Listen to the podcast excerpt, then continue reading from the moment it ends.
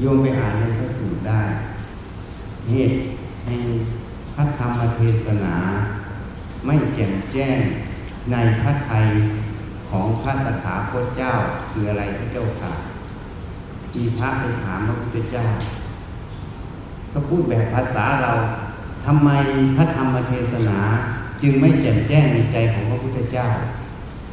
ถ้าโยมฟังแบบนี้งงนะพระพุทธเจ้าเป็นพระธรรมราชาเป็นเจ้าแห่งธรรมทำไมพระธรรมเทศนาความรู้ในธรรมตรงนั้นจึงไม่มีปรากฏในใจท่านเข้าใจประโยคนี้ไหมนี่อันนี้คือสิ่งที่พระไปถามพระพุทธเจ้าจริงๆถ้าเราศึกษาละเอียดจะเข้าใจว่ามันไม่ใช่เรื่องที่แปลกหรอกนะพระพุทธเจ้าจะไม่แสดงธรรมเลยถ้าธรรมนั้นจะไม่ก่อประโยชน์ต่อมนุษย์และเทวดามนุษย์เทวดาจะไม่ได้ฟังธรรมเลยถ้าธรรมนั้นจะไม่มีประโยชน์นี่คำว่าเพ้อเจ้อไม่มีในพระพุทธเจ้าคำว่าเพ้อเจ้อคือการพูดแล้วแม้แต่เป็นเรื่องจริงเรื่องดีแต่ไม่ก่อประโยชน์เมื่อไม่ก่อประโยชน์ก็เลยเรียกว่าเพ้อเจ้อเข้าใจตรงนี้ไหมคือพูดเกินฟุ่มเฟือยแม้แต่เป็นเรื่องถูกเรื่องดีทุกอย่างแต่ถ้าไม่ก่อประโยชน์ต่อมนุษย์และเทวดาตอนนั้นจะไม่แสดงก็คือเป็นอัตโนมัติธรรมจะไม่ปรากฏในใจท่านบทไหนบาทไหนที่มนุษย์และเทวดาควรจะรู้ควรจะเห็นเมื่อไม่ขึ้นมาท่านก็ไม่แสดงออกถ้าบทไหนบาทไหนที่จะเป็นประโยชน์ต่อมนุษย์และเทวดามันจะปรากฏในพระทัยของพระพุทธเจ้าออกแล้วท่านจะแสดงธรรมออกอันนี้ประเด็นที่หนึ่ง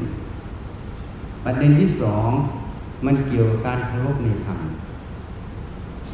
พระเจ้าจึงบอกสาวกว่าเหตุแห่งการที่พระธรรมเทศนาไม่แจ่มแจ้งในใจของเราตถาคตเพราะหนึ่งผู้ฟังไม่มีศรัทธาสองผู้ฟังมีศรัทธาแต่ไม่เข้าหาสามผู้ฟังมีศรัทธาเข้าหาแต่ไม่เข้านั่งใกล้สี่ผู้ฟังมีศรัทธาเข้าหาเข้านั่งใกล้แต่ไม่ไต่ถามห้าผู้ฟังมีศรัทธาเข้าหาเข้านั่งใกล้ไต่ถามแต่ไม่ตั้งสติลงฟังธรรมนั้นแล้วจดจำธรรมนั้นไป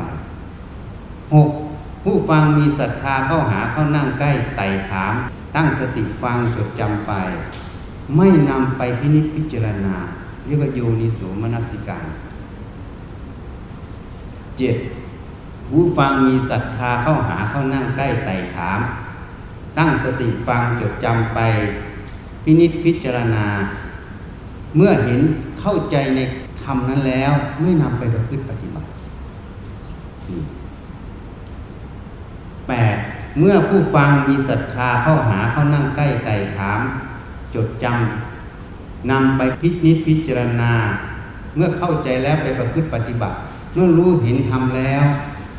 ไม่นำธรรมนั้นไปแนะนำคนอื่นอันนี้เป็นมูลเหตุให้พระธรรมเทศนาไม่แจ่มแจ้งในพระทัยของเราตถาคตนี่พระพุทธเจ้าตรัสไว้โยมไปดูในพระสูตรในพระไตรปิฎกนะไม่ใช่อักขถาจารย์เพราะฉะนั้นจึงบอกให้มานั่งใกล้เพราะการที่นั่งใกล้เข้าถามเข้าดูเข้าฟังตั้งสติฟังมันก็อีกมุมนึงคือการเคารพในธรรมนี่อันนี้จึงเป็นมูลเหตุอันนี้เล่าให้ฟังเรื่องพระสูตรทีนี้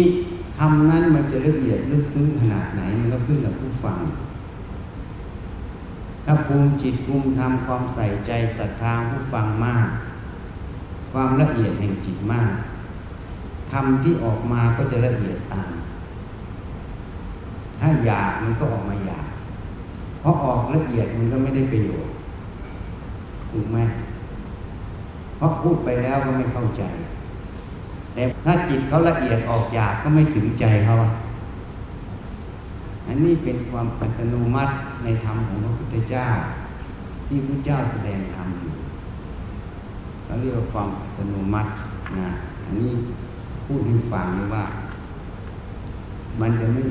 เหมือนกับที่เราเคยรู้เคยเห็นเราจะเอาระเบียบเรียบร้อยแต่เราเอาประโยชน์นะเข้าใจอย่างนี้นี่มันบอกขออนุญาตสำหรับคนยังเป็นการทุกข์ปฏิชาปฏิการปฏิญาณที่รู้การงานประกาศสัตติอัตตาประชักประชาธิปาเพื่อเสกผู้ทำมาบนปฏิบัติประจักษ์เจริญพรพุทธบริษัททั้งหลายวันนี้เป็นโอกาสอีกวันหนึ่งที่อาตมาได้มาที่นี่เป็นครั้งที่3มาปีละครั้งอันนี้เป็นปีที่3ก็จะมาแนะนำบางสิ่งบางอย่างถ้าสมมติก็เรียกว่าธรรมะถ้าพูดอย่างภาษาเราง่ายๆก็คือความรู้อันหนึ่งแต่เป็นความรู้ที่เกี่ยวกับกายใจเราเป็นความรู้ที่มีอยู่ในกายใจเราไม่ใช่เป็นความรู้วิทยาการที่อยู่ข้างนอกที่เราเรียนรู้ในมหาวิทยาลัยการเรียนรู้ในมหาวิทยาลัยนั้นก็ต้องเข้าโรงเรียนต้องมีตำราเรียนมีผู้สอนตำราเรียนเขาก็เขียนขึ้นมาออกมาขายทำให้เราศึกษาวิชาการตรงนั้นแล้วก็ออกไปหัดปฏิบัติงานฝึกงานนั่นเองแต่ความรู้ทางธรรมะนั้นตำราเรียนนั้นคือกายกับใจเราตำราเรียนนั้นไม่ต้องซื้อไม่ต้องหาต่างจากข้างนอกที่โยมเรียนมาตั้งแต่อนุบาลจนถึงมหาวิทยาลัยตำราเรียนโยมต้องซื้อแต่ตำราเรียนในธรรมะนั้นคือกายกับใจเรากายใจนี้เนี่ยเขาจะแสดงความจริงทั้งหมดเขาจะดำเนินกิจกรรมของเขาขบวนการนั่นเองไปอย่างไรจะแสดงให้เราเห็นหมดแต่ที่นี้เนี่ยเราที่ดูมันอยู่มีสติมีสมาธิมีปัญญาที่จะอ่านที่จะเรียนไหมพระพุทธเจ้าอุบัติเกิดขึ้นในโลกท่านก็ได้มาศึกษาในกายใจท่านกายใจท่านเป็นตำราเรียนแต่ท่านต่างจากเราเพราะท่านไม่มีครูไม่มีอาจารย์สอนท่านเรียนรู้ด้วยตัวของท่านเองจนศึกษาเห็นความจริงสัจธรรมในกายใจท่านเมื่อท่านเห็นความจริงแล้วความหลงก็ตั้งอยู่ไม่ได้เรียกว่าตัสรู้อนุตตรสัมมาสัมโพธิญาณนี่เมื่อท่านตัสรู้แล้วท่านก็ได้นำธรรมที่ท่านเห็น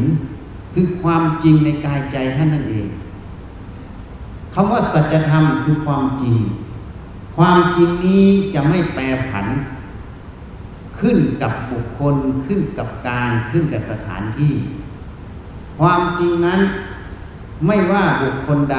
ไม่ว่าการใดไม่ว่าสถานที่ใดย่อมแสดงความจริงของเขาอยู่ตรงต่อความจริงนั้นทุกขณะจึงเรียกว่าความจริงคือสัจธรรมถ้าแปรเปลี่ยนไปตามคนไปตามสถานที่ไปตามกาลเวลาสิ่งนั้นก็ไม่ใช่ความจริงแท้นี่เหตุนั้นพระพุทธเจ้าเราเมื่อได้อุบัติเกิดขึ้นในโลกท่านได้มาค้นพบความจริงในกายใจท่านท่านจึงบัญญัติธรรมออกมาแนะนำประชาชน อันนี้ก็เลยเรียกว่าความรู้ทางธรรมะที่บัญญัติไว้ในพระไตรปิฎกที่เราได้เห็นได้ศึกษามาเหตุนั้นถ้าเราจับเงื่อนตรงนี้ให้เข้าใจเงื่อนตรงนี้ก็ดูเข้าไปพระพุทธเจ้าอุบัติเกิดขึ้นท่านบริสุทธิ์ได้เพราะอะไรท่านเดินอย่างไรนี่ท่านเดินก็โดยการที่ท่านเข้ามาศึกษาหาความจริงในกายใจท่านถ้าเราจะบริสุทธิ์เราจะหลุดพ้นไปถึงพระนิพพานเหมือนพระพุทธเจ้านั้นเราจะทำอย่างไรเราก็ต้องเดินตามทางที่ท่านเดินมาจริงไหมอ่ะเหมือนมันมีถนนเส้นหนึ่งต่อจากกรุงเทพไประยองอย่างนี้มีอยู่ทางเดียวเส้นเดียวเขาเดินทางนี้ถึงเราจะไประยองเราก็ต้องเดินทางเดียวกับเขาจริงไหมแต่คนละการเวลาถ้าเราเดินทางเดียวกับเขาไม่ออกนอกเส้นทางก็ต้องถึงระยองเหมือนกับเขาถึงจริงไหมนี่เพราะนั้นผู้ฉลาดต้องจับเงื่อนก่อนอ่านหนังสือศึกษาอะไรก็ตามต้องจับหลักให้ได้มูลเหตุมันอยู่ตรงไหนเหมือนสมัยเราเป็นนักศึกษาแพทย์เราไปฟังอาจารย์ผู้มีชื่อเสียงเขาเชิญมาบรรยายเรื่องโรคอยู่ที่โรงพยาบาลขอนแก่นท่านมีชื่อเสียงระดับประเทศคนส่วนใหญ่ก็จะไปฟังว่าท่านจะดิสคัสท่านจะแสดงความรู้ความเห็นในโลกนี้อย่างไรเราก็จะไปเรียนโลกกับท่านถูกไหมแต่อาตมาไปอาตมาก็ไปนั่งดูที่เขาเก่งที่เขาเรียนรู้โลกขึ้นมาได้เขาเรียนอย่างไรถ้าเราไปฟังแค่ว่าโลกนั้นวินิจฉัยอย่างไรโลกนี้ต่างจากโลกอื่นอย่างไรอันนั้นโอเคเราได้แค่นั้น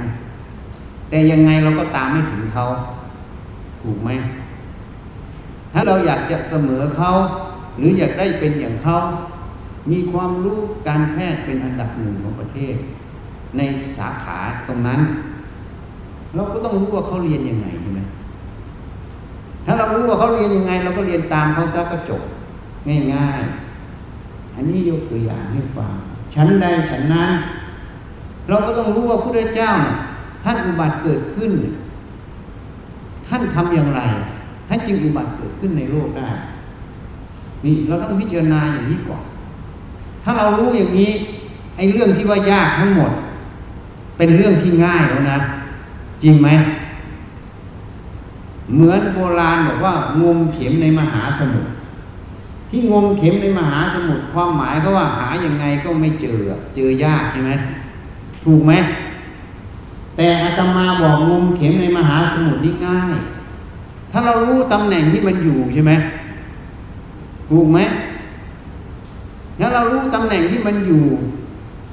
เราก็งมตรงนั้นเลยอ่ะแล้วแถมเราติดเครื่องหมายไว้ด้วย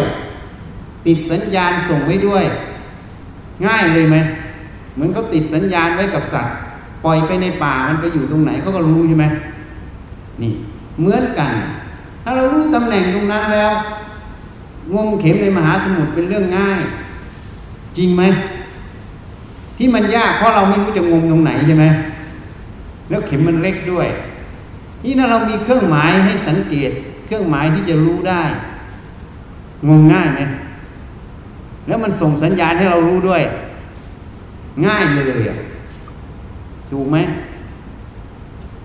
แล้วถ้าเรารู้ตำแหน่งตรงนั้นจุดนั้นเรารู้แล้วนี่เราก็เครื่องมืออย่างเช่นเข็มอันนึงเราเอาแม่เหล็กไปตั้งตรงนั้นซะเดี๋ยวมันดูดขึ้นมาจบเลยไหมงมง่ายง่ายเลยนะงมได้ง่ายไม่งมยากแต่ที่เรางมเข็มในมหาสมุทรที่มันยากเพราะเราไม่รู้จะงมตรงไหนแล้วมันเล็กไม่รู้มันจะซ่อนอยู่ตรงไหนนี่เลยเป็นเหตุให้ยากแต่ถ้าเรารู้จักตำแหน่งแห่งที่รู้จักที่จะงมรู้จักวิชาจะงมมันเรื่องยากก็เลยง่ายจริงไหม เหตุนั้นโยมยังมาพูดให้อาตมาฟังเรื่อย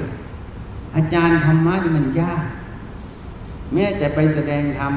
ที่เชียงใหม่ชมรมสารธรรมล้านนาคณะกรรมการเขาก็บอกอาจารย์มันยากอาตมาบอกมันง่ายเขาบอกมันยากอาจารย์อาตมาเลยบอกโยมฟังอาตมาให้ดีนะ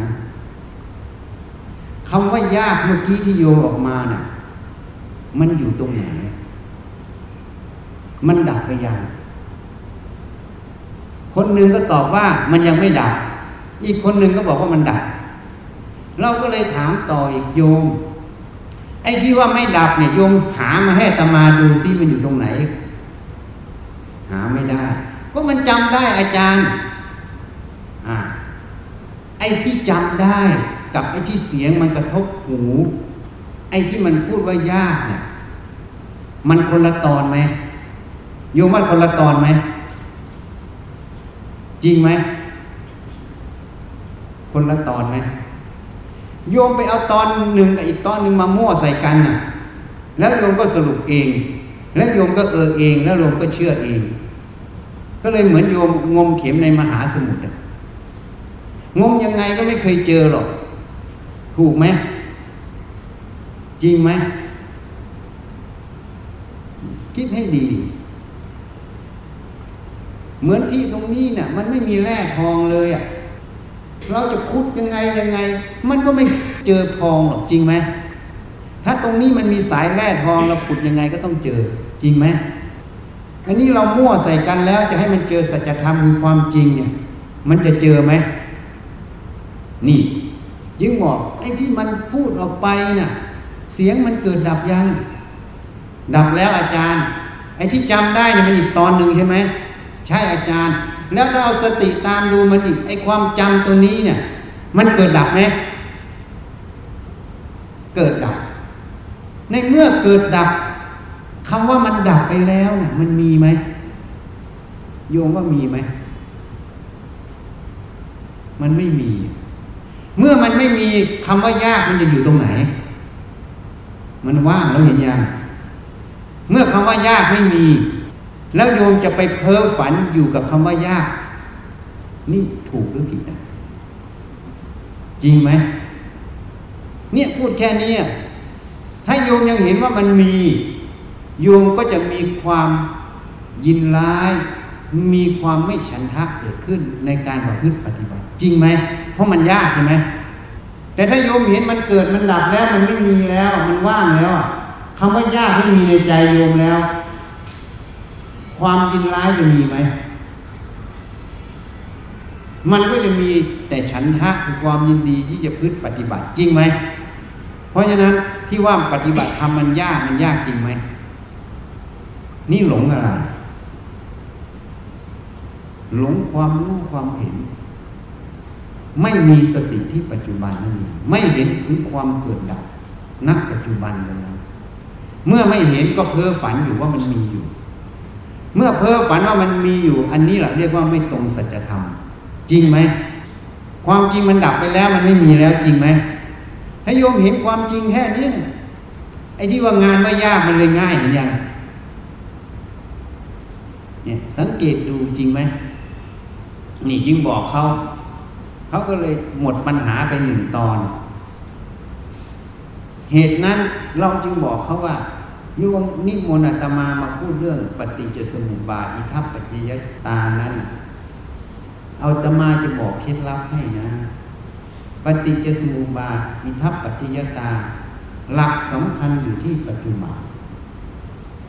โยมจับหลักตัวนี้ได้สิ่งที่แสดงว่ายากไม่มีคำว่ายากสิ่งที่บอกว่ายากก็ไม่มีคำว่ายากสิ่งที่บอกว่าไม่เข้าใจก็จะไม่มี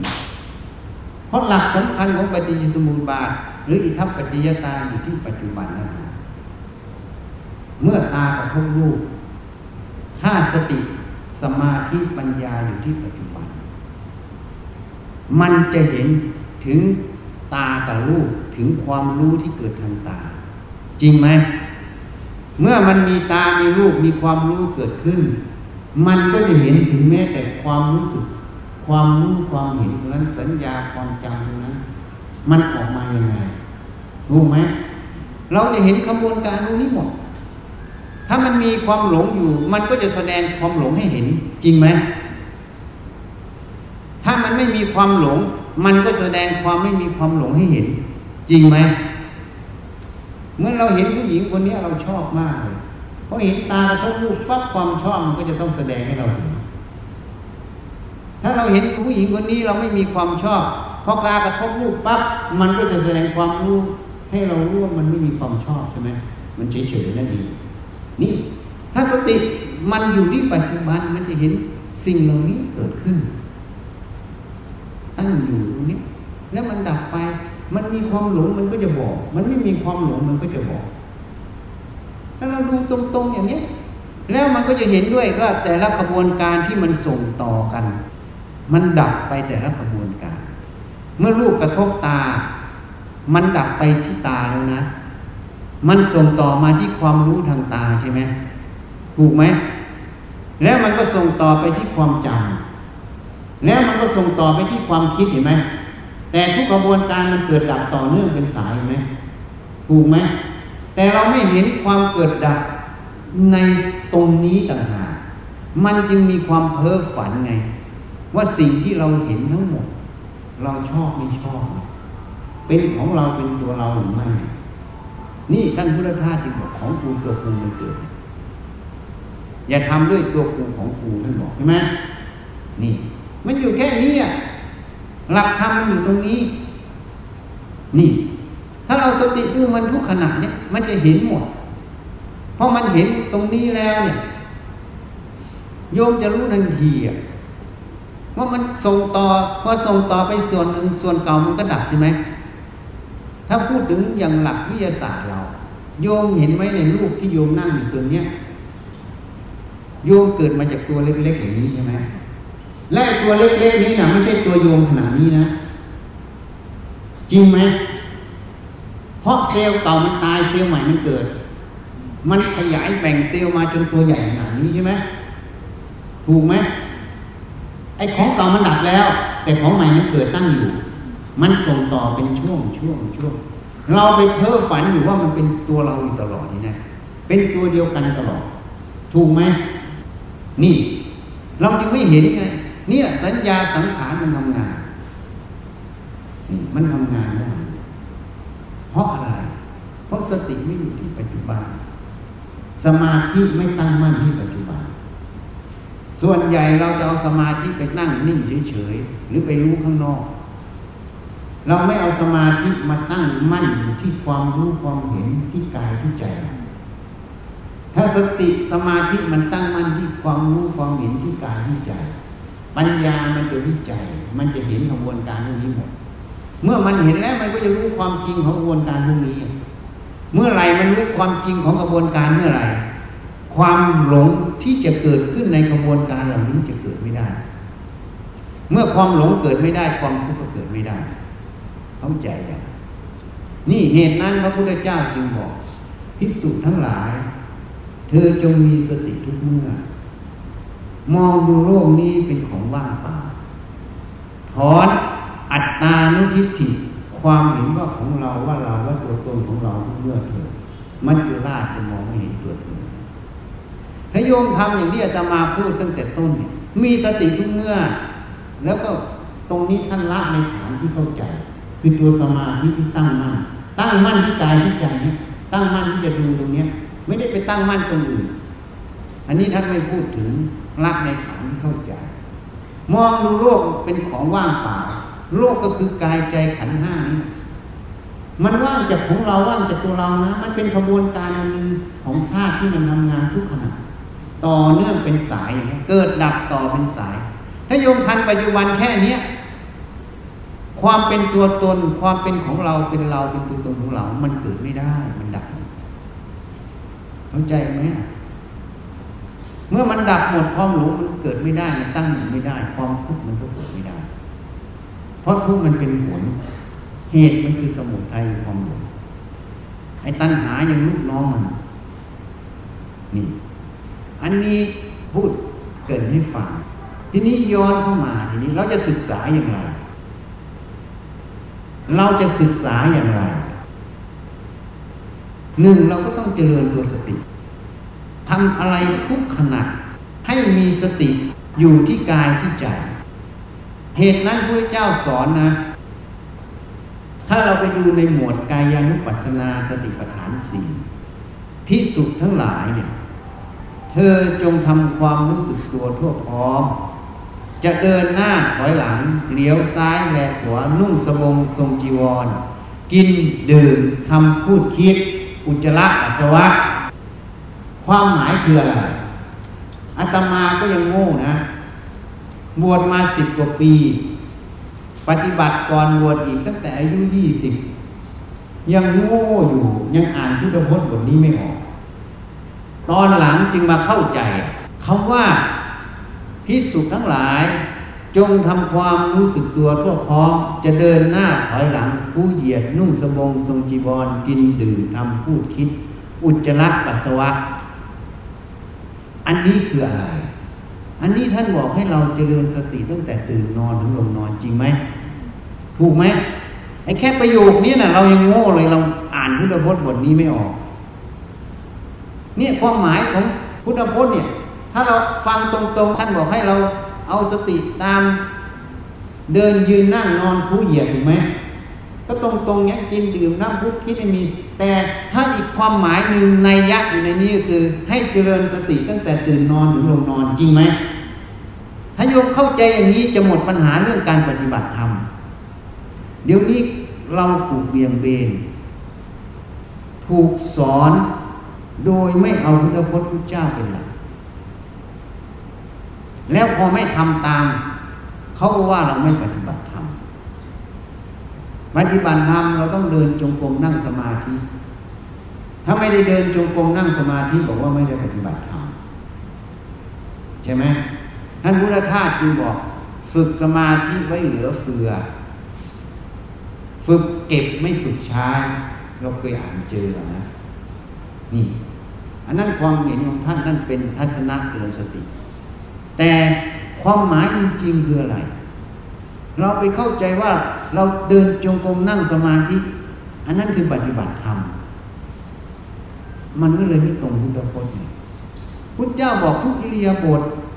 ต้องเดินยืนนั่งนอนกินดื่มน้ำพูดคิดคู่เหยียดทำอะไรทุกอย่างในชีวิตประจำวันตั้งแต่ตื่นนอนถึงลงนอนถูกไหมถ้าเราฝึกสติสัมปชัญญะอยู่ในอิริยาบถเหล่านี้ทั้งหมดต่อเนื่องเป็นสายเมื่อไหร่นั่นแหละเรียกว่าเราปฏิบัติธรรมทุกเมื่อจริงไหมเราจะไปปฏิบัติเฉพาะตอนเดินกับตอนนั่งแล้วพอลุกจากนั่งทำไงก็ไม่ต้องปฏิบัติธรรมใช่ไหมเลยไม่ทันกิเลสไงจริงไหมนี่แค่ความเห็นข้อนี้ผิดแล้วนะมันบังหมดแม้แต่ทำงานก็ไม่ได้ทำงานไม่ได้ปฏิบัติธรรมมันก็เลยไม่ตรงพุทธพจน์พระเจ้าสมัยพุทธกาลพุทธเจ้าพยากรณ์ฆราวาสที่เป็นพระโสดาสกิทาอนาคาอรหันต์เยอะแยะนะถูกไหมแล้วพวกฆราวาสพวกนั้นน่ะมันเดินจงกรมนั่งสมาธิอย่างเดียวไหมไม่ประกอบอาชีพเลยไหมนะมีไหมนี่ความหมายคืออะไรเขาก็ประกอบอาชีพแต่ทำไมท่านพยากรณ์ว่าเป็นพระโสดาสกิทานาคา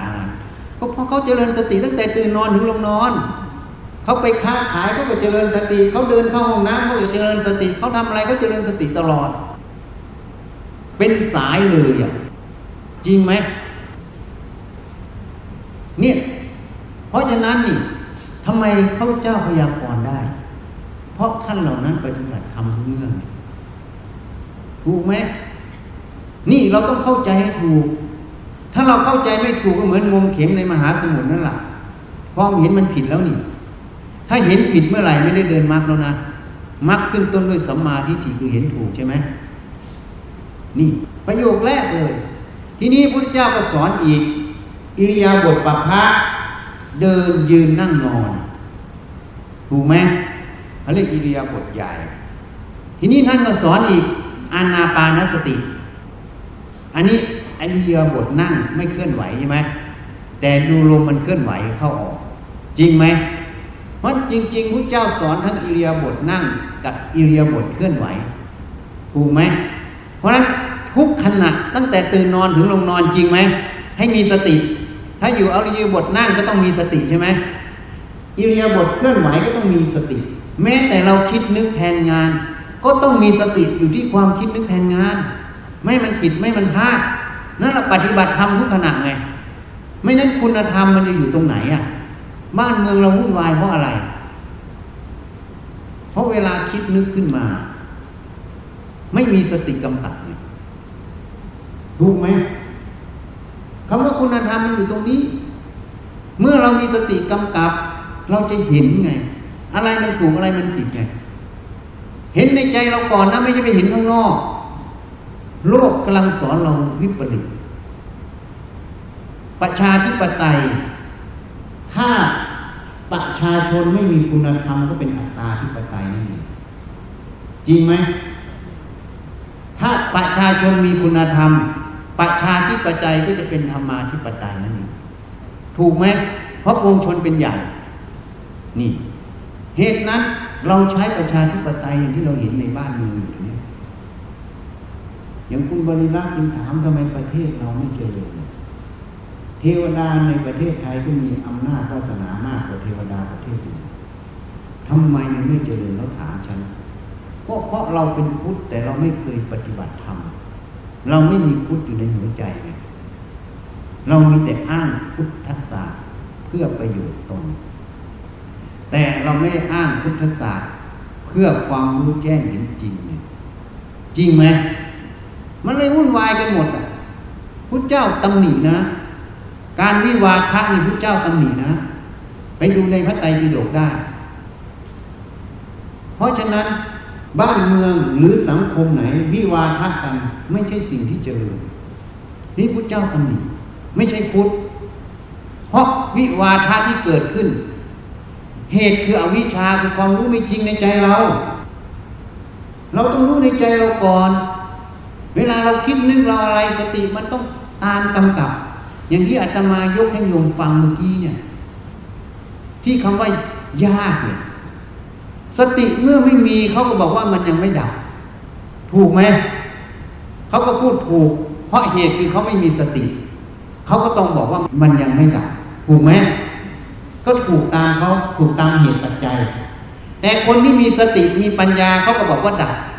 เพราะเขามีสติผลเขาก็เห็นว่ามันไม่มีแล้วมันดับไปแล้วเขาก็บอกว่าดับก็ถูกทั้งคู่ไงเสมอกันทั้งคู่เสมอตรงเหตุปัจจัยไม่มีใครเหนือใครถูกไหมแต่เหตุหนึ่งเป็นเหตุเจริญเหตุหนึ่งเหตุคมเสื่อมถูกไหมนี่มันอยู่ตรงนี้ต่างหากเราพินิจพิจารณาดูสิเพราะฉะนั้นมันอยู่ที่ตัวนี้ต่างหากเหตุนั้นอาชิตามานพไปทูลถามพระพุทธเจ้าทำใดเป็นเครื่องปิดกั้นกระแสทำใดเป็นเครื่องละกระแสได้เด็ดขาดพระพุทธเจ้าก็ตรัสไว้สติเป็นธรรมเครื่องปิดกั้นกระแสเป็นตัวเบรกนั่นเองปัญญาเป็นธรรมที่ละกระแสได้เด็ดขาดกระแสคืออะไรกระแสทิฏฐิคือความเห็นกระแสมานะกระแสโลภโกรธหลงนี่ความเห็นทั้งหลายเนี่ยเอาง่ายๆอย่างปตท.ที่ผ่านมาเขาบอกข่าวเกี่ยวกับปตท.เยอะเลยจริงไหมไม่รู้มันจริงมันเท็จแค่ไหนข่าวเยอะเลยบางคนก็บอกปตท.สห.เนี่ยน้ำมันแก๊สในประเทศไทยอันดับต้นๆของโลกเลยพวกนี้กำลังโกยเงินเข้าหมดมันจริงไหมถ้ามันแก๊สมันน้ำมันประเทศไทยเยอะขนาดนั้นนี่ฉันว่าประเทศไทยทุกคนเหมือนตะวันออกกลางสบายเลยไหมตะวันออกกลางไม่มีสินค้าอะไรมีแต่น้ำมันใช่ไหมนี่เพราะฉะนั้นทุกอย่างมันเกิดในใจเราต้องวิเคราะห์มันก่อนความรู้ความเห็นที่มันเกิดขึ้นมาเนี่ยมันถูกหรือมันผิดวิเคราะห์เสร็จแล้วค่อยออกข้างนอกถ้ามันผิดก็ไม่ต้องพูดซะถ้ามันถูกพูดไปมันเกิดประโยชน์ไหมถ้าไม่เกิดประโยชน์ก็ไม่พูดเพราะพูดไปเรียกว่าเพ้อเจ้อจริงไหม เมื่อทุกคนกันกรองอย่างนี้เวลาปะทะสังสรรค์ประชุมกันปัญหาเกิดไหมน้อยเพราะว่าแต่ละคนกันกรองก่อนจึงมีแต่สิ่งที่ยังไม่เข้าใจที่ยังไม่รู้แจ้งออกมาปรึกษาหารือกันก็เลยเป็นความไพบูลย์ในสมาคมนั้นเห็นไหมจริงไหมทีนี้วิเคราะห์วิจัยยังไงทีนี้เราจะเข้าแล้วนะสิ่งที่เขาตั้งหัวข้อให้เราพูดสังขารและสมมุติมันจะเข้าแล้วนะนี่เกินมาตั้งนานยังไม่เข้าเรื่องเลยนี่เวลาเราคิดขึ้นมาเนี่ยอาตมาเคยเทศอยู่ในม้วนหนึ่งอะเรื่องธรรมดาเรื่องเวลาเราคิดถึงลิเวอร์พูลนะเราดูลิเวอร์พูลเตะกับแมนเชสเตอร์เนี่ยฟุตบอลอะนะในความรู้ความเห็นเราก็นึกว่าลิเวอร์พูลกับแมนเชสเตอร์มันมีอยู่จริงใช่ไหมโยมว่าจริงไหมคิดให้ดีนะลิเวอร์พูลกับแมนเชสเตอร์เนี่ยมันมีอยู่จริงไหมในใจเราความคิดความเห็นเราก็วิเคราะห์วิจารณ์กันเรื่องเราก็คิดว่าลิเวอร์พูลแมนเชสเตอร์มันมีอยู่ในใจเราใช่ไหมถ้าลิเวอร์พูลแมนเชสเตอร์มันมีอยู่ในใจเราจริงนะอาตมาว่าโยมไม่ได้มานั่งอยู่ตรงนี้หรอกโยมไปดูสนามลิเวอร์พูลกับแมนเชสเตอร์ที่มันใหญ่กว่าตัวเราไหมถ้ามันมีอยู่ในตัวในใจเราใจเรานี่รับมันไม่อยู่ไงต้องระเบิดออกจริงไหมเนี่ยโยมคิดให้ดีลิเวอร์พูลกับแมนเชสเตอร์มีอยู่ในใจเราไหมอาตมาให้ข้อคิดถ้ามีอยู่ในใจเรามันก็ระเบิดแล้วตัวเราถูกไหมเพราะสนามมันใหญ่อะแต่เรารู้ลิเวอร์พูลกับแมนเชสเตอร์ตรงไหนเวลาเรารู้ขึ้นมาความจำมันทำงานความคิดมันทำงานความจำความคิดนี่แหละมันเป็นสังขารนี่เทียบให้ฟังแต่ลิเวอร์พูลเนี่ยมันเป็นตัวสมมุติเข้าใจตรงนี้ไหมเหมือนก้อนดินเหนียวเนี่ยจะทัศนะให้ฟังก้อนดินเหนียวก้อนหนึ่งตัวจริงมันคือก้อนดินเหนียวเมื่อเป็นปั้นเป็นคนคำว่าคนก็เลยเกิดใช่ไหมนี่คนเนี่ยมันเป็นตัวสมมุติพอมันปั้นเป็นช้างคำว่าช้างก็เกิดใช่ไหมถูกไหมไอ้ช้างเนี่ยสมมุติแต่ตัวจริงมันคือก้อนดินเหนียวอันนี้พูดรูปธรรมนะเพราะนั้นท่านจึงให้พิจารณาเป็นธาตุทั้งสี่ตัวเราเนี่ยเป็นธาตุทั้งสี่มาจากอาหารข้าวหวานอาหารข้าวหวานธาตุสี่ไหมเซลล์หนึ่งเซลล์พ่อเซลล์แม่ผสมกันจนแบ่งเซลล์มาเป็นตัวเราเนี่ยโดยสมมุตินี่นะมันเป็นธาตุทั้งสี่ไหมทางการแพทย์รู้หมดเซลล์หนึ่งเซลล์ผนังเซลล์ประกอบด้วยอะไรโปรตีนไขมันเกลือแร่ใช่ไหมเขาส่องกล้องจุลทรรศน์ออกมาเห็นหมดแล้วอิเล็กตรอนไมโครสโคปใช่ไหมเพราะฉะนั้นเนี่ยเซลล์หนึ่งเซลล์ก็ธาตุทั้งสี่ผสมกันมาก็อาศัยอาหารข้าวหวานเลี้ยงมาจนโตมาเหมือนพวกเราทุกวันนี้ก็ธาตุทั้งสี่ธาตุทั้งสี่นี่มีของอะไรของประจำโลกมันเป็นของโลกแล้วมันจะเป็นของเราได้ยังไงถูกไหมพอธาตุทั้งสี่ปั้นเป็นหญิงเป็นชายก็สมมุติว่าหญิงชายใช่ไหมถูกไหมไอ้หญิงชายนี่แหละสมมุติแต่ตัวธาตุนั่นแหละตัวสังขารคำว่าสังขารคือสภาพปรุงแต่งคำว่าสังขารแปลว่าสภาพปรุงแต่งทีนี้ถ้าจะย่อสังขารให้มันแคบลงถ้าพูดสังขารในขันธ์ห้าเขาก็จะเขียนว่าสังขารขันธ์คือความคิดปรุงแต่งจิตสภาพที่ปรุงแต่งจิตคือตัวคิดนึกเข้าใจยังนี่อันนี้เรียกว่าสังขารขันธ์แต่ถ้าสังขารจริงๆแปลว่าสภาพปรุงแต่งคำว่าสภาพปรุงแต่งคือทั้งรูปธรรมนามธรรมทีนี้พูดถึงรูปก่อนที่พูดให้ฟังเมื่อกี้เนี่ยธาตุทั้งสี่มันประชุมมาเป็นมนุษย์ใช่ไหมมาเป็นสัตว์มาเป็นพืชใช่ไหม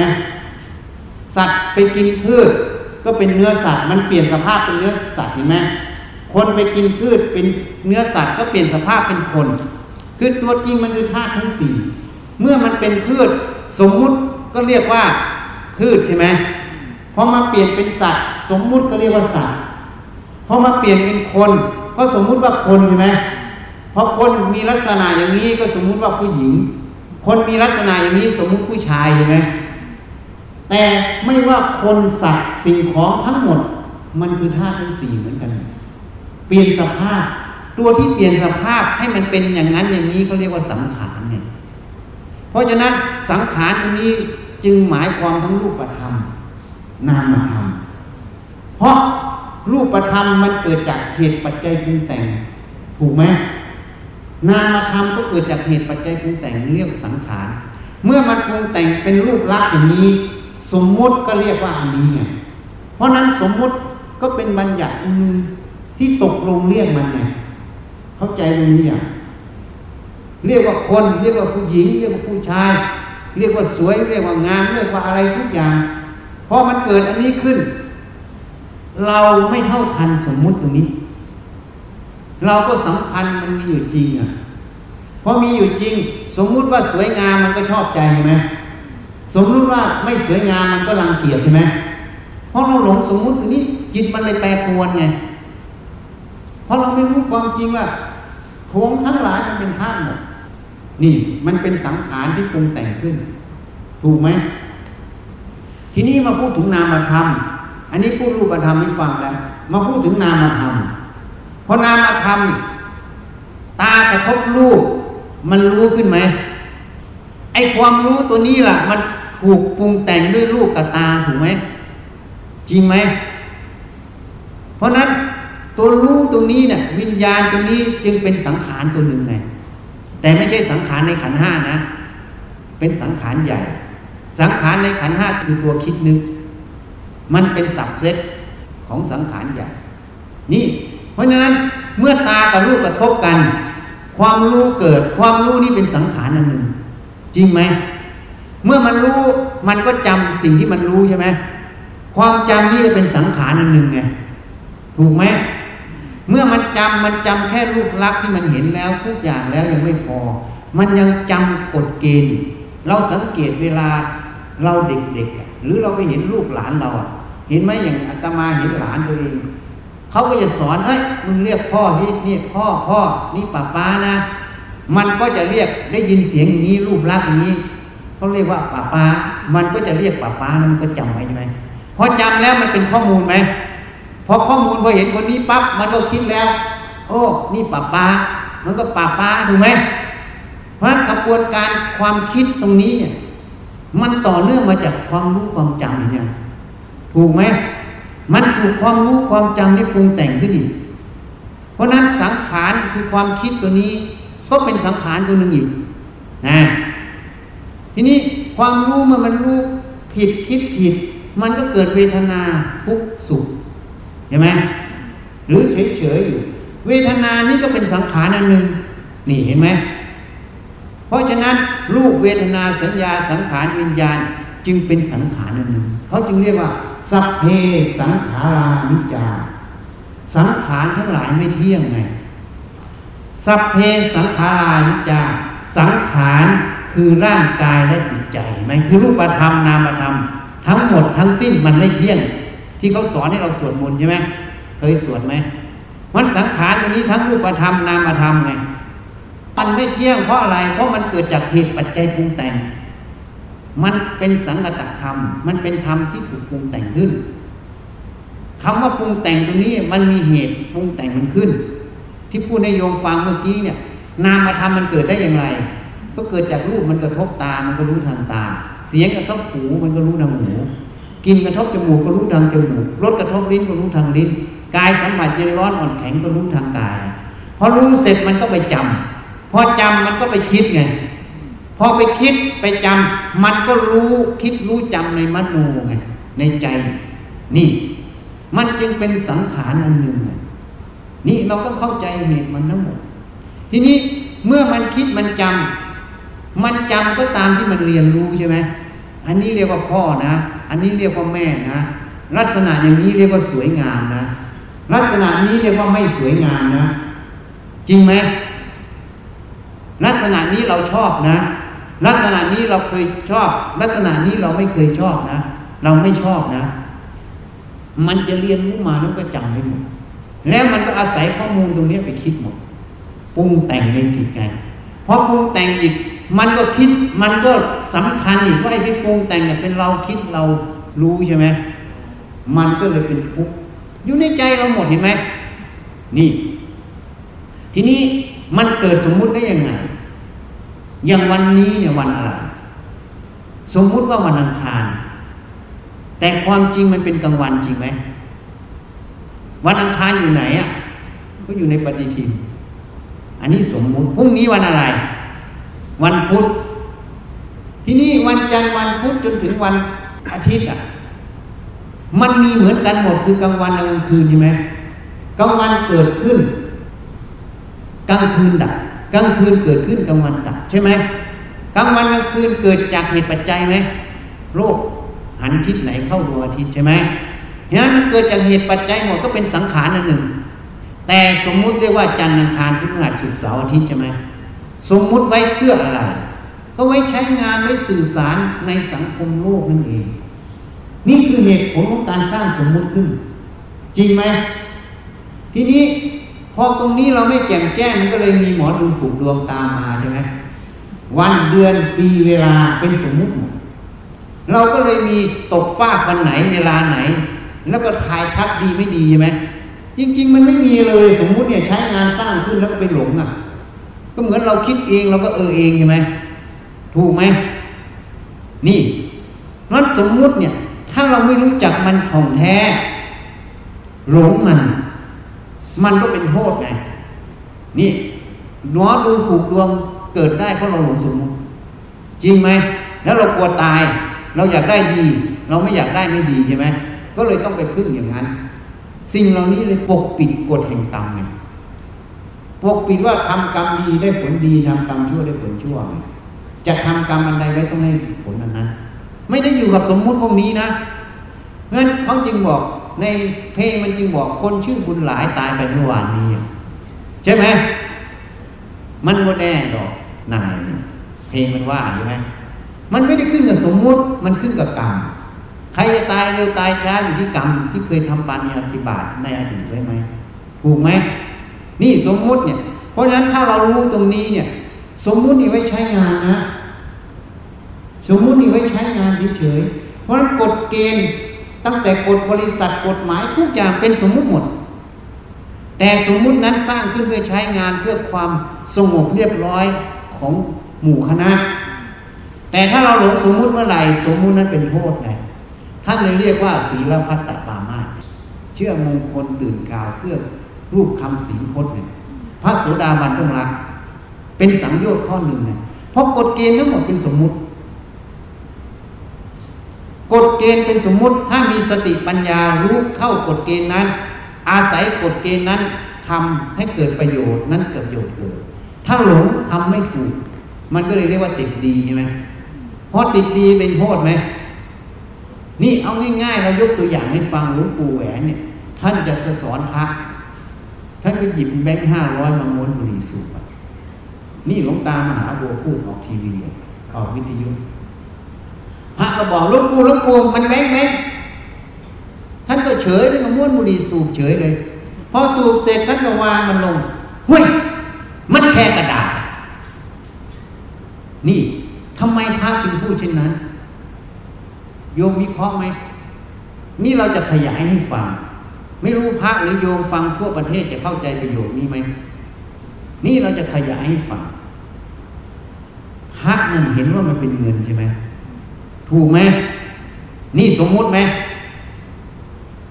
ธนบัตรนี้ชำระหนี้ได้ตามกฎหมายก็คือชำระบัตรนี้มีค่าโดยกฎหมายบัญญัติถูกไหมก็คือโดยสมมุติใช่ไหมกฎหมายบัญญัตินั่นแหละคือตัวสมมุติอ่ะถูกไหมถ้ากฎหมายเขาล้างอ่ะกระดาษแผ่นนั้นใช้ได้ไหมไม่ได้เนี่ยนี่แหละสมมุติตัวจริงมันคือกระดาษคือธาตุนั่นเองนี่สมมุติกับปรมัตถ์หรือจะเรียกอีกอย่างหนึ่งก็ได้ตัวธนบัตรนั่นแหละคือตัวสังขารถูกไหมแต่ตัวธนบัตรที่มีค่านั่นคือตัวสมมุติใช่ไหมที่เรียกว่าธนบัตรตัวจริงมันคือกระดาษนั่นเองถูกไหมกระดาษมันมาจากเยื่อไม้ใช่ไหมมีสภาพปรุงแต่งไปเข้าโรงงานไงถูกไหมนี่นั้นเราให้เข้าใจถูกเมื่อเราเข้าใจตรงนี้ท่านจึงแสดงให้ดูไง ม้วนบุหรี่สูบแล้วก็ทิ้งไว้มันแค่กระดาษพระไปติดว่าเงินไงพระไปติดว่ามันอย่างว่าห้ามจับเงินนะไปถือกันจับเงินไม่ได้เพราะจับเงินปั๊บมันจะอาบัติก็เลยกลัวหลวงปู่ไงคิดว่าหลวงปู่แหวนนี่ขาดสติไงหลวงปู่มันเงินนั่นก็สูงเฉยเลยนั่นก็บอกว่าเป็นแค่กระดาษนี่ท่านจะสอนสมมุติปรมัตถ์ให้เห็นตัวจริงของแบงค์นั่นแหละคือกระดาษคือธาตุแต่สมมุติเรียกว่าแบงค์ถูกไหมแต่แบงค์นั่นน่ะมันไม่ได้ห้ามแล้วว่ามันสูบบุหรี่ไม่ได้จริงไหมโยมว่าจริงไหมมันห้ามไหมไอเราไปงูต่อสมมุติตรงนั้นต่างหากเราเลยว่ามันม้วนบุหรี่สูบไม่ได้จริงไหมนี่แล้วอีกอย่างเราไปติดกฎเกณฑ์ว่ามันอาบัติพระการเงินอาบัติเราไปติดในกฎเกณฑ์ที่เราถือใช่ไหมเนี่ยเราติดสมมุติตรงนั้นขึ้นมาท่านจะสอนให้รู้จักตัวสมมุตินี่เราหลงสมมุติเห็นยังถ้าเราหลงสมมุติเมื่อไหร่ประโยชน์จะเกิดน้อยสมมุติใช้งานเฉยๆให้หมู่คณะเรียบร้อยแล้วก็เพื่อให้ฝึกทำชั้นสูงเมื่อฝึกทำชั้นสูงถึงทำชั้นสูงแล้วเขาจะรู้ว่าสิ่งใดควรทำประโยชน์สิ่งใดเป็นประโยชน์ไม่ใช่ประโยชน์เขาไม่ติดยึดในสิ่งใดถ้ายังติดยึดในกฎเกณฑ์ใดอยู่ยังมีอุปทานในตรงนั้นอยู่เชื่อได้แน่ว่าความบริสุทธิ์ยังไม่ถึงเพราะถ้ามีอุปทานน้อยหนึ่งนิดหนึ่งก็ยังไม่ถึงเนี่ยเหตุนั้นหลวงปู่มั่นนะหลวงปู่ล่าท่านเขียนในหนังสือประวัติท่านไปอ่านดูนะท่านบอกหลวงปู่มั่นบอกทำใดยังสำคัญมั่นหมายอยู่ยึดอยู่ยังไม่ใช่เนี่ยถูกไหมแม้แต่เราสำคัญว่าเราได้นิพพานมันก็ไปยึดเมื่อไหร่ก็ผิดพุทธเจ้าบอกสำคัญว่านิพพานเป็นของเรายังผิดไปดูในพระสูตรได้จริงไหมไปดูได้ในพระสูตรทำใดยังสำคัญมั่นหมายยังยึดมั่นถือมั่นขนาดพระนิพพานนั้นยึดเป็นของเราเมื่อไหร่ยังผิดนะยังเป็นอุปทานยังเป็นความหลงนะไปดูในพระสูตรได้แล้วไปยึดแบงค์กระดาษเนี่ยมันยิ่งหยาบกว่าพระนิพพานไหมเนี่ยหยาบกว่าไหมนี่โยมคิดไม่ดีเพราะฉะนั้นสมมุติอันไหนถ้าเราไปหลงติดยึดเมื่อไหร่เป็นโทษทั้งนั้นแต่ให้มีสติปัญญารู้จักใช้สมมุตินั้นให้เกิดประโยชน์คือใช้งานมันจึงตรงกับที่มนุษย์สร้างสมมุติขึ้นมาตกลงยอมรับกันเพื่อใช้ประโยชน์เนี่ยแต่เราไม่แยกทายแทนที่เราจะทำให้มันเกิดประโยชน์มันก็เลยไปทำให้เกิดโทษเนี่ยเข้าใจยังเหตุนั้นท่านจึงสอนให้พิจารณากายแยกไปอันนี้หนังอันนี้เนื้ออันนี้กระดูกแยกไปนี่ตับไตเส้นผมแยกทำไมต้องแยกเพราะสมมุติว่าคนสมมุติว่าหญิงชายมันบังอยู่ใช่ไหมสมมุติว่าสวยงามมันบังอยู่ไหมพอเราเห็นว่าคนเห็นว่าหญิงเห็นว่าชายเห็นว่าสวยงามราคะโทสะมันเกิดใช่ไหมจริงไหมพอไม่สวยงามมันรังเกียจใช่ไหมพอสวยงามมันยินดีชอบใช่ไหมนี่เพราะมันหลงสมมุติสวยงามไม่สวยงามไงสุภาพอสุภาพตรงนี้ไงจึงต้องแยกออกไงพอแยกออกไปนี่มันหนังมันเนื้อมันกระดูกมันเลือดเนื้อมันเอิบอาบหาความจริงมันเลยเป็นสิ่งหนึ่งที่มันประกอบกันขึ้นเฉยๆเรียกว่าธาตุทั้งสี่นั่นเองคำว่าคนพอแยกเนื้อแยกหนังออกไปคนมีไหมมีแต่น้ำเลือดน้ำเหลืองใช่ไหมมีแต่กระดูกมีแต่เนื้อใช่ไหม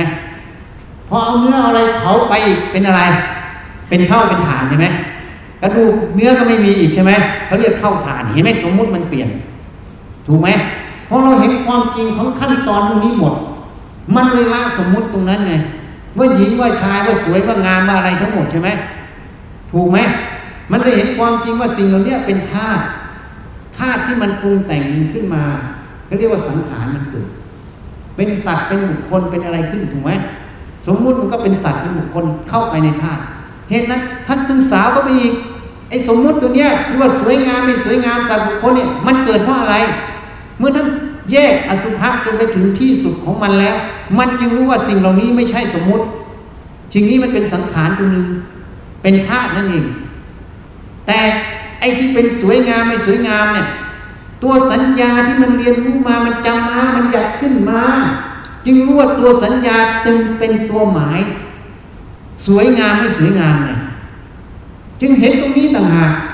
เมื่อเห็นตรงนี้ปั๊บท่านจึงรู้ว่าสวยงามไม่สวยงามไม่ได้อยู่ที่ธาตุนั้นแล้วนะ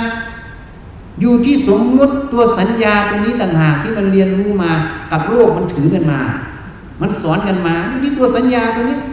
สัญญาเองเป็นตัวหมายไงเพราะหมายมันก็เลยทิ้งทั้งสองทางทั้งสวยงามไม่สวยงามทั้งสุภาพสุภาพไง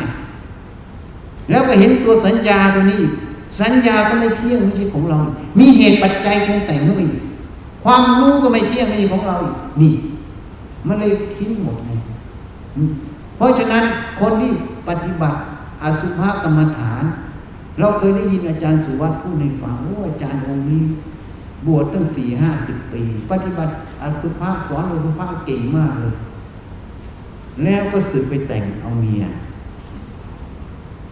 สอนญาติโยมอสุภกรรมฐานนะแล้วคล่องแคล่วเลยเห็นอย่างนั้นอย่างนี้หมดแต่ถึงเวลาสึกไปแต่งงานเอาผู้หญิงแต่งงานเพราะอะไรรู้ไหมเพราะเวลาพิจารณาสุภาพมันก็เห็นภาพที่ไม่สวยงามจริงเวลามันไม่สวยงามการมาราคะมันไม่เกิดจริงแต่เวลาไม่ได้พิจารณามันก็ยังเห็นสวยงามถูกไหมแต่เวลาถ้าฌานมันแก่กล้ามันเห็นไม่สวยงามหนักเข้ามันก็เอื่อหน่ายโอ้อาแต่อนุสัยมันไม่ได้ถอนเพราะมันไม่รู้ว่ามันเกิดเพราะอะไรพอมันไม่ทำตามันก็แทรกเข้ามาได้นี่เพราะนั้นเมื่อท่านพิจารณาไปถึงสุดสายมันต้นขั้วมันคือตัวสัญญามันสมมุติว่าสวยงามไม่สวยงามมันจำมามันหมายออกหมายเพราะมันเรียนรู้ใช่ไหมพอมันเรียนรู้ความจำมันเกิดตัวสังขารมันเลยเกิดไงตัวสังขารคือสังขารในความคิดมันเกิดไงชอบใจไม่ชอบใจไปตามมันไงเมื่อท่านถึงไปต้นขั้วคำว่าสวยงามไม่สวยงามในหมดปัญหาไงเพราะเป็นสมมุติอันหนึ่งเสมอกันนี่พระอนาคามี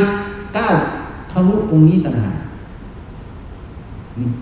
หลวงตามหาบัวยังบอกอยู่ตรงนี้เป็นเคล็ดลับอันหนึ่งท่านบอกจับเทศคนมันก้าวตรงนี้มันเห็นเรื่องสวยงามไม่สวยงามตัวสัญญานั่นแหละมันตัวหมายเห็นสวยงามไม่สวยงามสัญญาไม่ใช่ของเราอีกแล้วรูปที่สวยงามไม่สวยงามก็ไม่มีอยู่ในสัญญาด้วยนะจริงไหมถ้าโยมไปเห็นรูปที่ไม่สวยงามมีในสัญญาโยมถ้ามันตัวใหญ่กว่าโยมตัวโยมหนังก็ต้องปิดใช่ไหมนี่ฉันให้จับเท็จมันไม่มีเพราะอะไรตัวมันจริงมันคือตัวสัญญาตัวสัญญาก็เหมือนก้อนดินเหนียวแต่สมมุติในสัญญาที่ว่าสวยงามไม่สวยงามเป็นคนเป็นสัตว์เป็นอะไรขึ้นมาตรงนั้นมันก็คือตัวสมมุติถูกไหมนี่สมมุติเรื่องราวมันจริงอยู่ในสัญญาสังขารมันนี่เพราะนั้นถ้าเราเห็นความจริงตัวนี้อีกอะตัวเรื่องราวมันก็ไม่มีอยู่ในความจำความรู้ตรงนั้นถูกไหมมันว่างอย่างนี้เนี่ยนี่คือสัจธรรมไงที่เราไม่เห็นจริงไหมอาตมาจึงเทียบให้ฟังนะยกตัวอย่างให้ฟังอย่างเมื่อวานเนี่ยโยมไปกินข้าวกับเพื่อนวันนี้โยมมานั่งตรงนี้โยมคิดถึงเรื่องที่โยมไปกินข้าวกับเพื่อนถามว่าขณะนี้เนี่ยโยมกำลังกินข้าวกับเพื่อนไหมไม่ถ้านั้นโยมรู้ยังไงว่าโยมกำลังกินข้าวกับเพื่อนคือสัญญาใช่ไหมถูกไหมความจำมันจำขึ้นมาใช่ไหมเพราะฉะนั้นความจำนั้นมันมีการกินข้าวกับเพื่อนไหมไม่มีมันว่างแล้วนะปัจจุบันเนี่ยโยมไม่ได้กินข้าวกับเพื่อนไอ้ตรงนั้นมันไม่มีการกินข้าวกับเพื่อนใช่ไหมมันว่างจากการกินข้าวกับเพื่อนไหมแต่มันมีความจำเกิดใช่ไหมนี่ความจำตรงนั้นมันหมายให้รู้ว่าเมื่อวานกินข้าวเพื่อนแต่มันไม่มีกินข้าวเพื่อนนี่มันว่างจากรูปจากการกระทำจากเรื่องราวตรงนั้นนั่นเองมีแต่สัญญาเกิดนี่คือตัวปัจจุบันนั่นเอง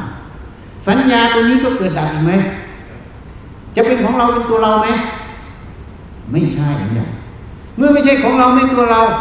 จะไปยินดีร้ายกับมันทำไมจะไปเพ้อฝันกับมันไว้ว่าไปกินข้าวกับเพื่อนคนเลยบอกติดอยู่ในอดีตไงนี่คนที่ติดในอดีตก็คือคนที่เพ้อฝันไงเพราะมันไม่มีจริงใช่ไหมสิ่งที่ไม่มีจริงเราไปอยู่กับมันก็เรียกว่าเพ้อฝันใช่ไหมบางคนไปติดในอนาคตอนาคตมันมีไหม เอ้าโยมบอกว่าเดี๋ยวโยมจะรวยเป็นมหาเศรษฐีมีเงินอยู่100 ล้านกองอยู่ในบ้านโยมถามว่าณปัจจุบันนี้มีเงิน100 ล้านกองอยู่ในบ้านไหมไม่มีก็แสดงอนาคตตรงนี้ไม่มีใช่ไหมณปัจจุบันเพราะนั้นสิ่งที่โยมไปอยู่กับมันก็คือเพ้อฝันไหมนี่คนชอบคิดเองเองชอบเพ้อฝันอย่างนี้มันเลยเป็นเรื่องทุกข์ไงเพราะนั้นนิยายไทยมันขายได้ดีไงเพราะมันอาศัยกิเลสคนความหลงของคนเนี่ยใช่ไหมถูกไหมไม่ใช่นิยายไทยทั่วโลกมันอาศัยเรื่องนี้เกิดหมดเหตุนั้นเราจึงบอกที่เขาบอกว่าจะปราบคอร์รัปชันนะเราบอกยากที่สุดเลยง่ายก็ง่ายที่สุดปราบคอร์รัปชันถ้าจะปราบคอร์รัปชันนี่ง่ายที่สุดต้องปราบคอร์รัปชันในใจเราก่อนถ้าไม่ปราบคอร์รัปชันในใจเรารับรองยากมากเพราะอะไรคนที่ไปปัดท้วงคนที่ไปบ่อยเขาปราบคอร์รัปชันทั้งหมดพวกนี้โกหกหมดเพราะอะไรเพราะพวกนี้ไม่เคยปราบคอร์รัปชันในใจเลยพูดอย่างนี้คืออะไรถ้าพวกนี้ยังเห็นว่าหัวจุดเท้าเป็นของเราเป็นเราเป็นตัวตนของเรานี่เรียกว่าคอร์รัปชันไหมการตูธาตุนี้เป็นของเราไหมคอร์รัปชันไหมโยมว่าคอร์รัปชันไหมนะถูกไหมถ้าโยมยังกล่าวตูว่าหัวจุดเท้าเป็นของโยมเนี่ยเป็นตัวโยมอยู่โยมกำลังไปคอร์รัปชันของโลกมาเป็นของโยมถูกไหมถูกไหมเห็นนั่นไหมหลวงจึงบอกคอร์รัปชันทางอารมณ์ไงก็คืออย่างนี้แหละไม่ใช่คอร์รัปชันสิ่งของนะเพราะฉะนั้นสิ่งของมันมาจากภายในถ้าเราไม่ปราบคอร์รัปชันในใจเราอย่าไปคิดเลยจะปราบคอร์รัปชันข้างนอกถ้าเมื่อไหร่โยมเห็นว่าหัวจุดเท้าไม่ใช่ของโยมไม่ใช่ตัวโยมเมื่อไหร่นะคอร์รัปชันโยมข้างนอกไม่ต้องปราบเพราะโยมไม่มีเอาโยมมีแต่ทำเพื่อประโยชน์เนี่ยอะไรจะเป็นประโยชน์ทำหมดเพราะเราไม่ได้ทำเอาเพื่อของกูตัวกูอย่างนั้นพุทธทาสบอกทำงานเพื่องานเนี่ยทำงานด้วยจิตว่างจากของกูตัวกูที่นั่นพุทธทาสบอกนี่คือตัวนี้ต่างหากเมื่อเราเห็นแล้วมันไม่ใช่ของเราเราทำไปตามเหตุปัจจัยเหตุแห่งความเจริญทำให้มันเหตุแห่งความเสี่ยงก็ทำให้มันคือไม่ทำถูกไหมนี่มีแค่นี้เท่านั้นล่ะมันไม่มีคอร์รัปชันถ้ามีตรงนี้นะปราบคอร์รัปชันง่ายถ้าไม่มีตรงนี้ยากเพราะทำทั้งหลายมีใจถึงก่อนมีใจเป็นประธานสำเร็จแล้วด้วยใจภายนอกกายกรรมวจีกรรมมาจากมโนกรรมนะมโนกรรมมาจากความเห็นถูกหรือเห็นผิดถ้าเราเห็นถูกหัวจุดท้าไม่ของเราเมื่อไหร่นะคอร์รัปชันกายกรรมวจีกรรมไม่มีจริงไหมนี่ท่านที่ว่าพระอรหันต์เป็นกิริยาไม่มีกรรมเพราะท่านไม่มีตัวนี้นี่มันต่างกันตรงนี้เพราะฉะนั้นโยมคิดพิจารณาให้ดีจริงไหมอาตมาพูดไปพิจารณาเพราะถ้าโยมเห็นตรงนี้อย่างเมื่อวานเนี่ยมันมีไหมมันไม่มีแล้วในปัจจุบันใช่ไหมที่มันมีอยู่คือสัญญาใช่ไหมนะถ้าโยมเห็นสัญญาเมื่อไหร่ก็ต้องโยมเห็นตัวคำว่าสังขารคือปรมัตถ์ถูกไหมไม่ใช่สังขารขันธ์ห้านะโยมเห็นสังขารคือปรมัตถ์แล้วโยมก็เห็นอีกอันนึงคือสมมุติสมมุติมันไม่มีอยู่จริงในปรมัตถ์นะมันมีแค่เรื่องราวให้เรารู้อันหนึ่งรู้แล้วก็ละมันไปก็เรียกว่ารู้สัพเพว่ารู้เห็นไหมไม่ได้ไปเปลี่ยนแปลงมันให้มันดีไม่ดีใช่ไหมมันก็รู้สมมุติว่าออกมันคิดถึงเรื่องเมื่อวานแล้วก็รู้ความจริงว่าที่คิดขึ้นมาที่จำขึ้นมามันแค่ความคิดความจำมันไม่มีเรื่องราวจริงถูกไหมนี่พอเห็นตรงนี้ปั๊บมันเห็นถึงเหตุเกิดเหตุดับมันก็จึงเห็นว่าสิ่งเหล่านี้ไปตามเหตุปัจจัยหมดจึงไม่ใช่ของเราไม่ใช่เราคือตรงของเราเมื่อเห็นว่าตรงนี้ไม่ใช่ของเราไม่ใช่ตัวเราเมื่อไหร่ความยินดียินร้ายจะเกิดกับสิ่งเหล่านี้ไหมสิ่งเหล่านี้จะเป็นอย่างไรจะเจริญหรือเสื่อมก็ไม่มีคุณค่าในความรู้ความเห็นที่แจ้งตรงนั้นมันรู้ว่าเป็นเรื่องของโลกโลกมันเจริญเสื่อมมันก็ไปตามเหตุปัจจัยจิตนั้นจึงเป็นกลางจึงเป็นอุเบกขาอุเบกขาตรงนี้ไม่ใช่อุเบกขาโมหะ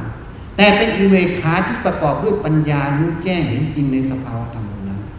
นี่เป็นกลางไม่มีอคติไม่มีความยินดีไม่มีความยินร้ายเพราะรู้แจ้งในปัจจุบันธรรมนั้นนี่คือปฏิจจสมุปบาทอิทัปปัจจยตาเกิดตรงนี้สายเกิดก็ตรงนี้สายดับก็อยู่ตรงนี้ที่ปัจจุบันที่โยมเห็นไหมความว่างตรงนี้ ถ้าเราไม่พูดให้ฟังเงี้ยวันนี้จะเห็นไหมว่ามีความว่างอนาคตก็ว่างอดีตก็ว่างอะไรอย่างแม้แต่ปัจจุบันสัญญาตรงนั้นก็ว่างจากความเป็นของเราอีกเพราะมันมีเหตุเกิดคือรูปกระทบตาจึงรู้รู้จึงมีจำไงมันเป็นเรื่องของโลกของธาตุหมดไงเมื่อเป็นเรื่องของธาตุเราจะไปกล่าวตูเป็นเรื่องของเราได้ไหมเมื่อกล่าวตูไม่ได้มันก็ว่างจากของเราไหมว่างจากตัวเราไหมนั่นเมื่อว่างจากของเราว่างจากตัวเรามันจะไปกว้านมาเพื่อเราได้ไหมมันจะไปผักใสเพื่อเราได้ไหมเพราะมันไม่มีไปเอาที่ไหนอ่ะเหมือนเราไปพูดที่เชียงใหม่ให้ฟังเนี่ยถ้าโยมมีแก้วใบหนึ่งโยมคว้างออกไปมันต้องมีแตกใช่ไหมถูกไหมความแตกนี้เนื่องจากมีแก้วถูกไหมแต่ถ้าโยมคว้างอย่างเงี้ยแตกไหมไม่แตกเพราะมันไม่มีแก้วเมื่อโยมไม่มีความเป็นของเราเมื่อไหร่มันจะมีเพื่อเราไหมมันจะมีผักใสเพื่อเราไหมมีกว้านยินดีมาเพื่อเราไหมนี่เมื่อโยมเห็นสุญญตาเป็นความว่างตรงนั้นต่างหากเมื่อมาเห็นมันว่างเปล่าหมดทุกอย่างไม่มีความเป็นของเราเป็นเรื่องของธาตุหมดถ้าเห็นตรงนี้เมื่อไหร่มันจึงทำไปตามเหตุปัจจัยไม่ทำเพื่อเราเพื่อของเราไม่ทำเพื่อเขาแต่ทำเพราะเหตุที่มันควรทำมันเป็นเหตุความเจริญธรรมไม่ทำเพราะมันเป็นเหตุแห่งความเสื่อมไม่ควรทำก็ไม่ทำทำไปตามเหตุปัจจัยแค่นั้นเพื่ออะไรเพื่อประโยชน์ในโลกนี้เฉยๆตายไปก็ทิ้งหมดลมเมื่อไหร่ก็หมดเรื่องทำไม่ได้เอาอะไรเลยสักอย่างจึงว่าคนนั้นจึงเป็นประโยชน์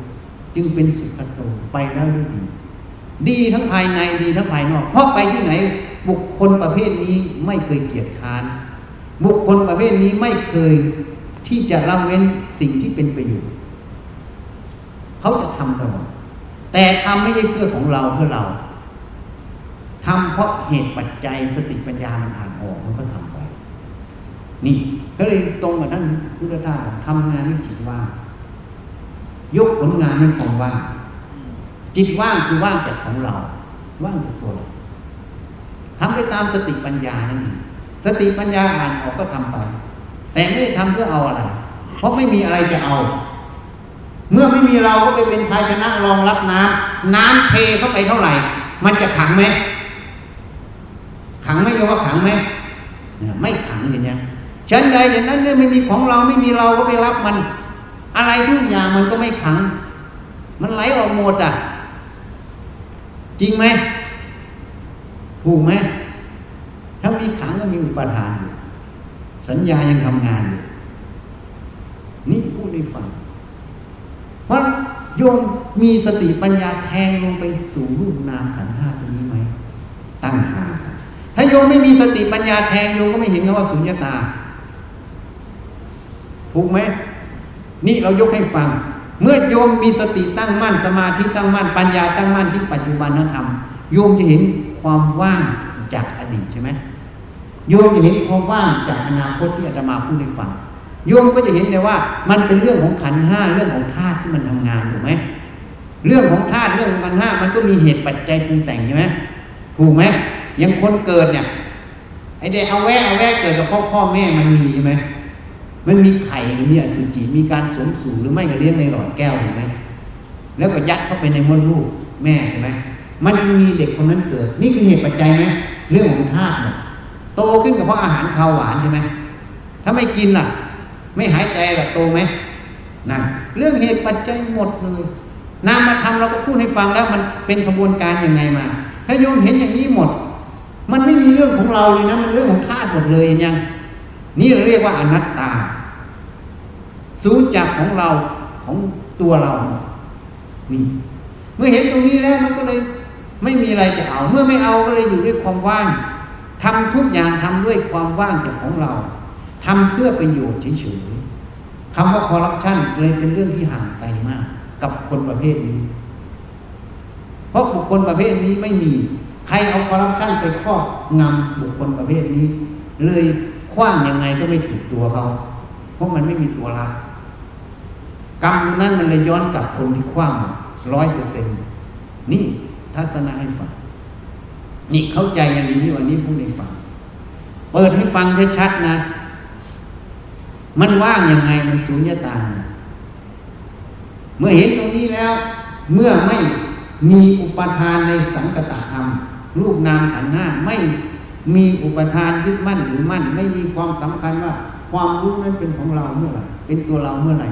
มันก็ไปอยู่อีกอันนึงนั่นแหละเรียกว่าอสังคตธรรมธรรมที่ไม่มีปัจจัยปรุงแต่งนี่เพราะฉะนั้นสังคตธรรมก็คือตัวสังขารนั่นเองถ้าพูดอีกในหนึ่งสมมุติก็เป็นตัวบัญญัติที่เรียนรู้มาแล้วก็เป็นกฎเกณฑ์ที่สร้างมาเพื่อให้สังคมอยู่เมื่อสังคมมีกฎเกณฑ์อะไรคนที่เกิดในสังคมนั้นต้องเรียนรู้กฎเกณฑ์ตรงนั้นไหมเมื่อเรียนรู้กฎเกณฑ์ตรงนั้นฝังอยู่ในสัญญาของแต่ละบุคคลกฎเกณฑ์ตรงนั้นจึงมีอยู่ในใจคนนั้นอีกเห็นไหมคนนั้นเมื่อจะคิดจะพูดจะทำก็จะมีกฎเกณฑ์ตรงนี้ครอบงำอีกไม่เกิดความอิสระสติปัญญาตรงนั้นจึงไม่ผ่องแผ้วเลยเพราะมันมีกฎเกณฑ์ครอบงำกฎเกณฑ์อันหนึ่งที่ง่ายๆเลยที่จะพูดให้ฟังก็มันสำคัญว่ารูปเวทนาสัญญาสังขารวิญญาณนั้นเป็นของเราเป็นเรานี่เป็นกฎเกณฑ์อันหนึ่งในใจแล้วนะถูกไหมเวลาไปจับหัวคนถือหัวมันฆ่ากันเลยเนี่ยเพราะมันสำคัญว่าหัวเราใช่ไหมถูกไหมมันเป็นกฎเกณฑ์ในใจกันหมดเหตุนั้นผู้ปฏิบัติเนี่ยให้มีสติตั้งมั่นโยนเข้ามาวิจัยมันกฎเกณฑ์ทั้งหลายเป็นสิ่งสมมติถ้าเราเข้าทันสมมุติตรงนี้ก็รู้อยู่ว่าสมมุติเหล่านี้มันไม่มีอยู่จริง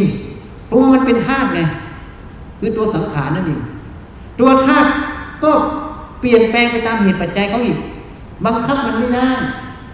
มันเป็นเรื่องของโลกนั่นเองคือธาตุนี่เป็นเรื่องของโลกเมื่อเป็นเรื่องของโลกก็ไม่ใช่เรื่องของเราสักอย่างได้สูญจากของเราจากเราจากตัวตนของเรานี่สุญญตายิ่งเรียกท่านพุทธราชบอกอนิจจังทุกขังอนัตตาสุญญตานี่มันต่อเนื่องกันเป็นสายให้เห็นตรงนี้ให้เห็นตรงนี้จึงไม่มีอะไรจะไปเพ้อฝันกับมันมีแต่อยู่ปัจจุบันไปทำประโยชน์ไปจะคิดนึกจะแผนงานจะทำอะไรทุกอย่างก็คิดนึกแผนงานไปตามหน้าที่มันเฉยๆจบแล้วก็จบอะไรเป็นประโยชน์ก็ทำอะไรจะก่อประโยชน์ต่อส่วนรวมก็ทำนี่มันเลยเป็นความเจริญเพราะนั้นใครบอกว่าปฏิบัติธรรมแล้วประเทศชาติจะล้าหลังอันนั้นคิดผิดเพราะถ้าปฏิบัติธรรมจริงๆก็อย่างที่พูดในฝังไม่มีล้าหลังมีแต่เจริญแบบยั่งยืนด้วยเพราะเขาทำทุกอย่างเพื่อประโยชน์แล้วประโยชน์ตัวนี้ไม่มีความเป็นของกูตัวกูไปบดบังเลยจึงเป็นประโยชน์แท้สติปัญญาตรงนั้นก็ผ่องแผ้ว 100%ไม่มีตัวบางๆไงอะไรก็เลยตรงไปตรงมานี่พูดให้ฟังก็ยุติแต่เพียงเท่านี้นะ